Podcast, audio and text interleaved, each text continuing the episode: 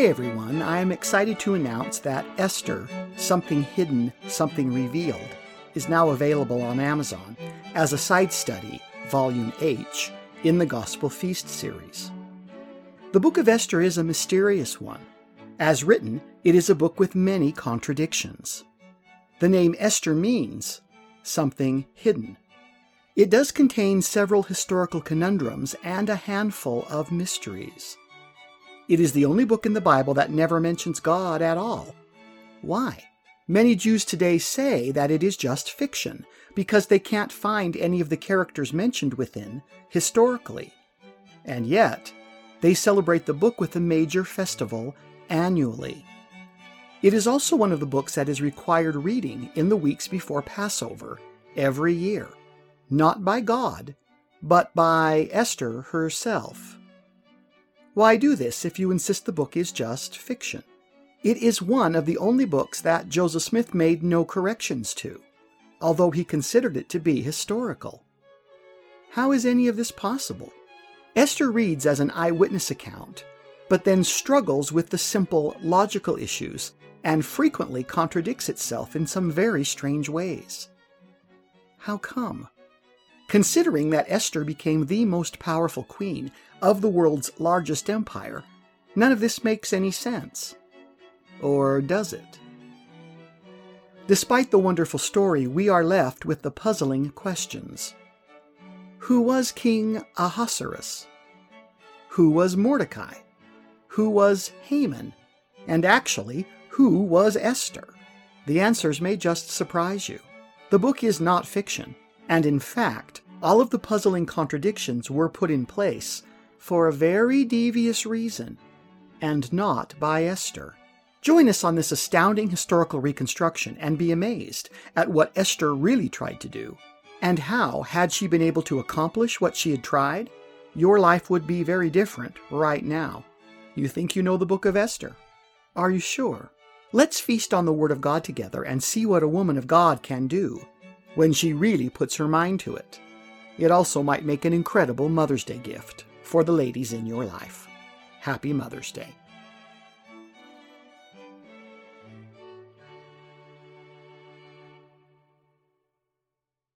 You are now listening to Season 4 of the Gospel Feast podcast. It's time to feast on the words of Jesus Christ.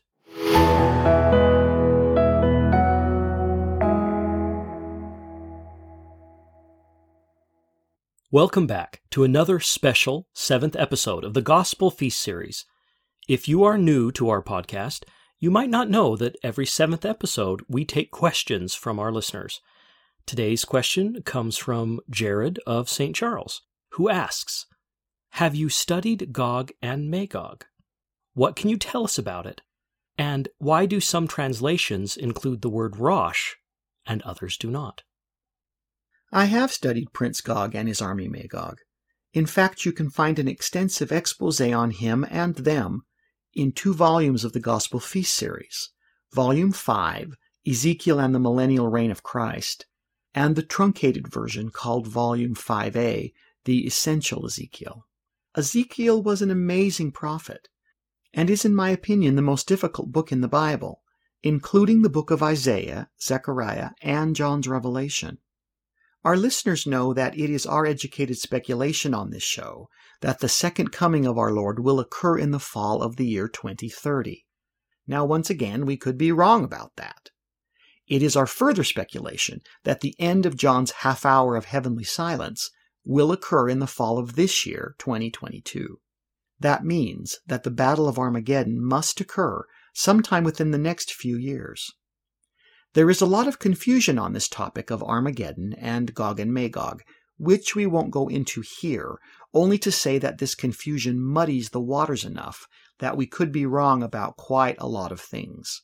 For example, in the Luciferian Church, former U.S. President George Herbert Walker Bush was given the new Luciferian name of Gog when he was thrice born into Satanism. He's gone on to his eternal reward, so you can see how well that worked out for him. The devil will not support his followers on the last day. But we digress. When the Lord wants to tie a prophecy to a bloodline, he uses the table of nations found in Genesis to do so. This is because, while locations change their names and borders, DNA and ancestry cannot. We are told that the Table of Nations was written by Father Noah when he divided up the earth for the families of man as patriarch, or Father Elias, the planter, preparer, the chief gardener, if you will. We find Magog as a bloodline mentioned here. Historians, ancient and modern, tell us that Magog's children became known as the Scythians, and these intermarried with the children of Ashkenaz.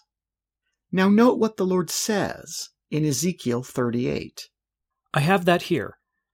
Son of man, set thy face against Gog, the land of Magog, the chief prince of Meshech and Tubal, and prophesy against him, and say, Thus saith the Lord God Behold, I am against thee, O Gog, the chief prince of Meshech and Tubal.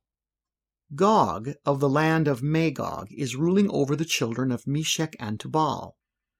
At the time that these verses were written, until rather recent memory, the tribes of Meshech and Tubal were peoples of no major militaristic importance. Indeed, anti Bible commentaries as late as 1850 AD have mocked the prophecies that we are about to study as being ludicrous, ridiculous, and impossible. One of the major exceptions was again the prophet Joseph Smith. The people today who correspond in the Table of Nations to Meshech and Tubal are the peoples of the old Soviet Union, which are currently calling themselves the Russians. Here is what the Lord God said would happen. Thus saith the Lord God Behold, I am against thee, O Gog, the chief prince of Meshech and Tubal. I will turn thee back, and put hooks into thy jaws, and I will bring thee forth, and all thine army, horses and horsemen, all of them clothed with all sorts of armor, even a great company, with bucklers and shields, all of them handling swords. Ezekiel then goes on to list the nations that will join with Russia in attacking Israel. He lists Iran, Islamic Black Africa, and Arabic Africa, Germany, and the Slavic peoples, together with the Armenians and the Turks of Central Asia. You can find all of this in Ezekiel. It's not you and I that are saying it. Now, why? Ezekiel tells us this too. He says it will be for money, food, and other resources. Since when did a rich nation like Russia need money, food, and other resources? And why take them from a nation like Israel? It is interesting that the world is trying to punish Russia and Putin personally by attacking their economy right now. It is, isn't it? Modern financial concerns are all connected to banking, and in this we might get our clue to what is really going on here. What do you mean? Remember when Lucifer said that he would take our planet's treasures and buy up armies and navies and rule by dividing us to conquer and then ruling both sides? I see where you're going with this. The truth is that the Illuminati, the children of the devil, have financed both sides of every war since Napoleon. They love war because both sides go into debt to them, winner and loser. Today they admit it. It's no real secret for those who aren't too busy watching whatever Disney says is on, whatever book Oprah says is important today, and whatever some viral cat wants you to know on Farcebook, or whatever other red flag the news media says to watch. Ever notice how our news facilities vacillate between breaking news, children being murdered at the local post office, and just in, fluffy mother rabbit has nine babies, all cute as a button? This is done on purpose. Have you noticed how the worst pandemic in human history is all of a sudden gone because Putin is Hitler raised from the dead? Well, it's no secret that the London banking family, the Rothschilds, sent Jacob Schiff to America to pull the American banking system more fully under English control. This he did over time, thanks to President Woodrow Wilson. In the February 3, 1949 issue of the New York Journal, Jacob Schiff's grandson, John, was interviewed by columnist Charlie Knickerbocker. He admitted with pride that his grandfather had given about 20 million American dollars to the Russian rebels with the goal of forcing communism onto Russia as one of the moves toward creating a new Zionist utopia where a new King David could rule the entire world as King of Jerusalem.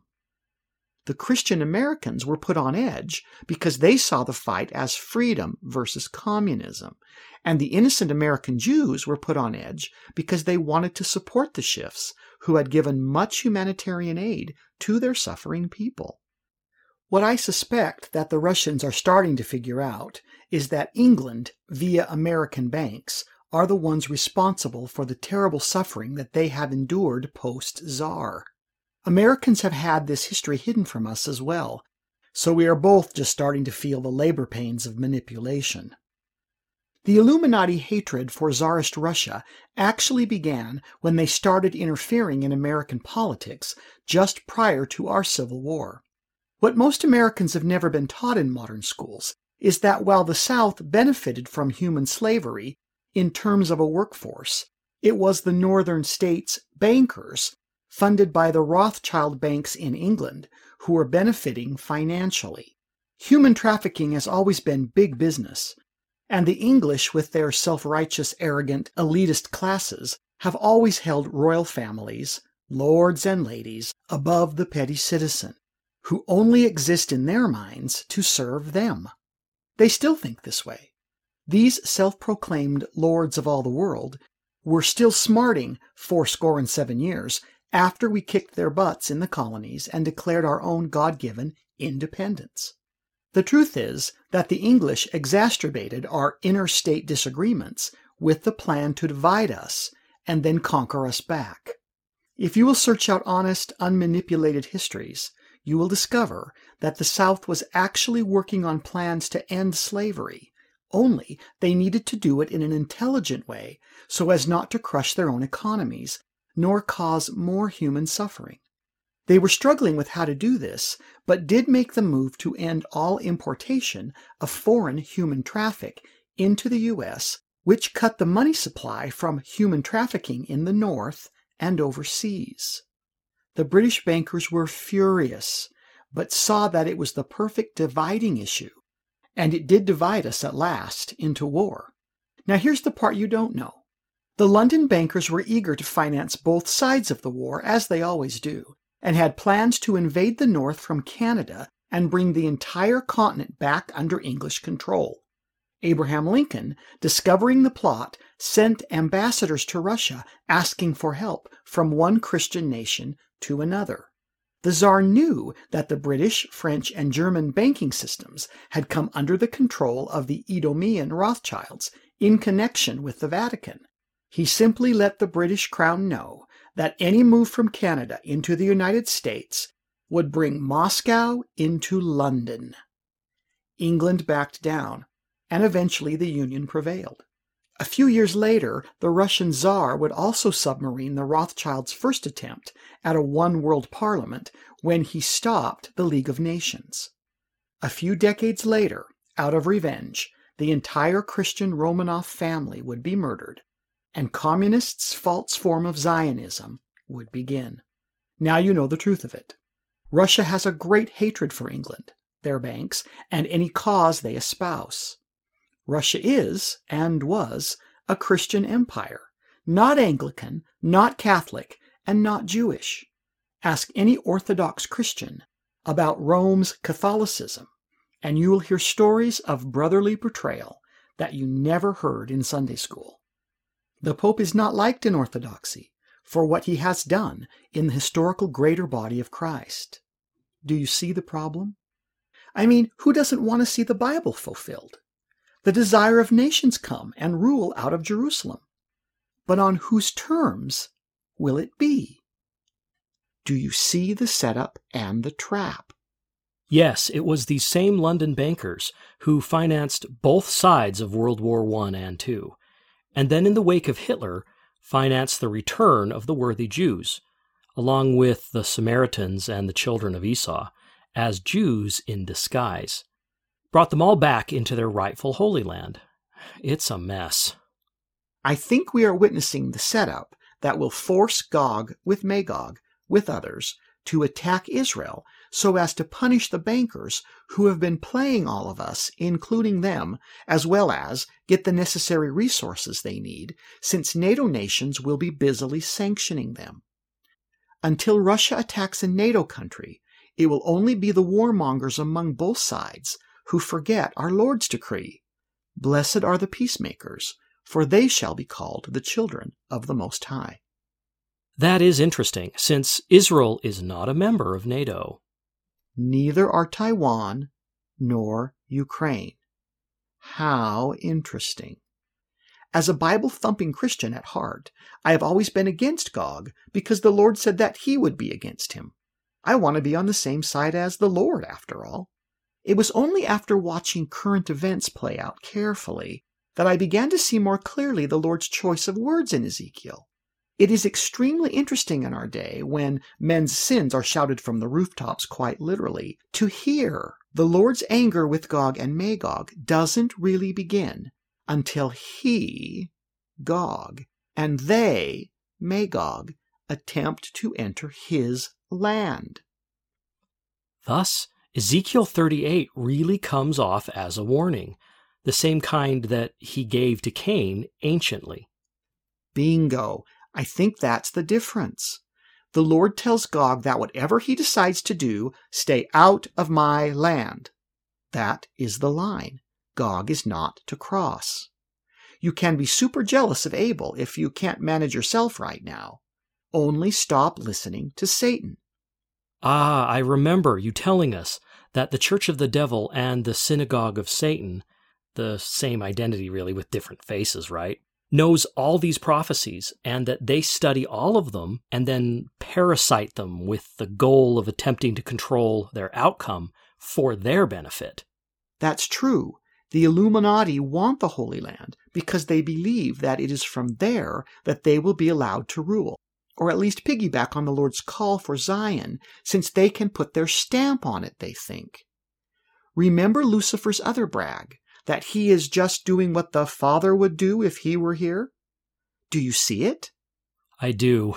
This really puts the Lord in a bind, uh, in a way that causes his name to stink before the nations, just like his people did to him anciently. The Lord is in a bind here, because if Israel is not gathered, the Jews to Jerusalem, and Ephraim, the birthright son, to Zion, the earth will be utterly wasted at the Lord's return, and his word and the Father's promises cannot fail. Ah, I see where you're going with this. He allowed his word to be built on the back of Lucifer's beast system. He cannot allow a foreign force to kill his kindred, deserving or otherwise, in the land in which he called them to gather, and which he sanctified by ancient and modern prophets. I do believe that's what's going on here, because it's the same pattern in the Lord's earthly ministry. We are going to see this exact concept laid out in Zechariah very soon. Since the word of the Lord cannot fail, and because the Lord is kind even to Gog, he warns him early in Ezekiel stay out of my business and stay out of my land. Now, the nations, in part thanks to us, and the world bankers pulling the strings, are going to give them no other choice. This is what I suspect is going on. I have been amazed at our world leaders on all sides calling for war. Christians seem to have forgotten, Blessed are the peacemakers, for they shall be called the children of God. Opposed to the children of whom? I think this setup answers a very odd verse that we have read connected to this event Ezekiel 38 4. And I will turn thee back, and put hooks into thy jaws, and I will bring thee forth, and all thine army, horses and horsemen, all of them clothed with all sorts of armor, even a great company with bucklers and shields, all of them handling swords. How is the Lord going to put hooks in their jaws, particularly Gog's jaw, and make the fight happen? Easternly, an animal with a hook in his jaw goes where you want him to go. No exception. But don't all men not have their free agency? You see the problem here. And I'm not entirely sure how God will do this. But once again, there are clues in the scriptures that we can draw from. The first is the Lord's promise that he will take his spirit, not the Holy Ghost, but take his spirit from the earth. This is very important to understand. The Holy Spirit and the Holy Ghost are not the same thing, even though we, and sometimes the translations of our scriptures, confuse them. In short, the Holy Spirit is the light of Christ and will of the Lord that runs through all things. You can see it a bit like all creation's moral compass. The Holy Ghost is the only spiritual member of the Godhead, and as such he is a male spirit and a male God. He's the only member of the Godhead who can enter your body and teach you directly, and thus he must be male, as that is a male force. Once the Holy Spirit of the Lord is removed from the earth, only those who have been given the gift of the Holy Ghost through the biological, ordained male priesthood will have access to him. This is important and will yet function as a missionary tool on earth. Once the Lord removes his Holy Spirit, peace will be taken from creation. The next scripture to consider is that in that day, Lucifer Satan will have power over his own. Human agency is the gift of the Father God Almighty made sure through the power of Jesus Christ and the Holy Ghost. If they turn our beastly system completely over to the head beast, the dragon, will they not be as beasts, marked, and dragged with hooks in their jaw to and fro by their satanic master? I think we are rapidly reaching a place where our choices are going to be limited unless we learn to hear the Lord first and foremost, as we have been counseled recently and repeatedly by our earthly spiritual leaders. Okay, so what about that part of Jared's question about some translations using the word Rosh to describe Gog while others don't? Fair enough. I was off on another one of our patented tangents. Well, that's what we love about our show all of our tangents. The word Rosh actually does appear in all of the translations of Ezekiel. Rosh simply means head in Hebrew. Well, it is a literal head, just like the Rosh you have perched on your two shoulders. It also carries for Hebrew the idea of leader, first, alpha, and chief. You have probably heard the word Rosh Hashanah, meaning New Year's Day in Hebrew. Well, here Rosh means head, as in first. So New Year's Day is the first day of the new year. Its top or head, with the rest of the year trailing behind it like a tail. So when you read in various Bibles of Roshgog and his Magog, you are literally being told to watch out for the head chief Prince Gog and his followers, the Magog. Got it. Speaking of trying to listen more accurately to the Spirit, I feel I need to share one additional quote in regards to all of this. But I do have to admit that as a son of the American Revolution, my first inkling is to grab the flag and wave it wherever freedom is challenged. But as I've matured in my spirituality, I'm beginning to understand what President Kimball meant when he said the following We are a warlike people, easily distracted from our assignment of preparing for the coming of the Lord. When enemies rise up, we commit vast resources to the fabrication of gods of stone and steel, ships, planes, missiles, fortifications, and depend on them for protection and deliverance. When threatened, we become anti enemy instead of pro kingdom of God. We train a man in the art of war and call him a patriot. Thus, in the manner of Satan's counterfeit of true patriotism, perverting the Lord's teaching, love your enemies, Bless them that curse you, do good to them that hate you, and pray for them which despitefully use you and persecute you, that ye may be the children of your Father which is in heaven. We forget that if we are righteous, the Lord will not suffer our enemies to come upon us. And this is the special promise to the inhabitants of the land of the Americas, or he will fight our battles for us. This he is able to do, for he has said at the time of his betrayal, Thinkest thou that I cannot now pray to my Father, and he shall presently give me more than twelve legions of angels? We can imagine what fearsome soldiers they would be. This has been another insightful and fascinating episode of the Gospel Feast series. We just want to remind our audience that the ideas and opinions expressed on our show are our own and do not reflect necessarily the opinions of anyone else. We hope you enjoyed this interesting insight into ancient thought and how it applies to modern times, and looking forward to getting back to the mystic book of Zechariah.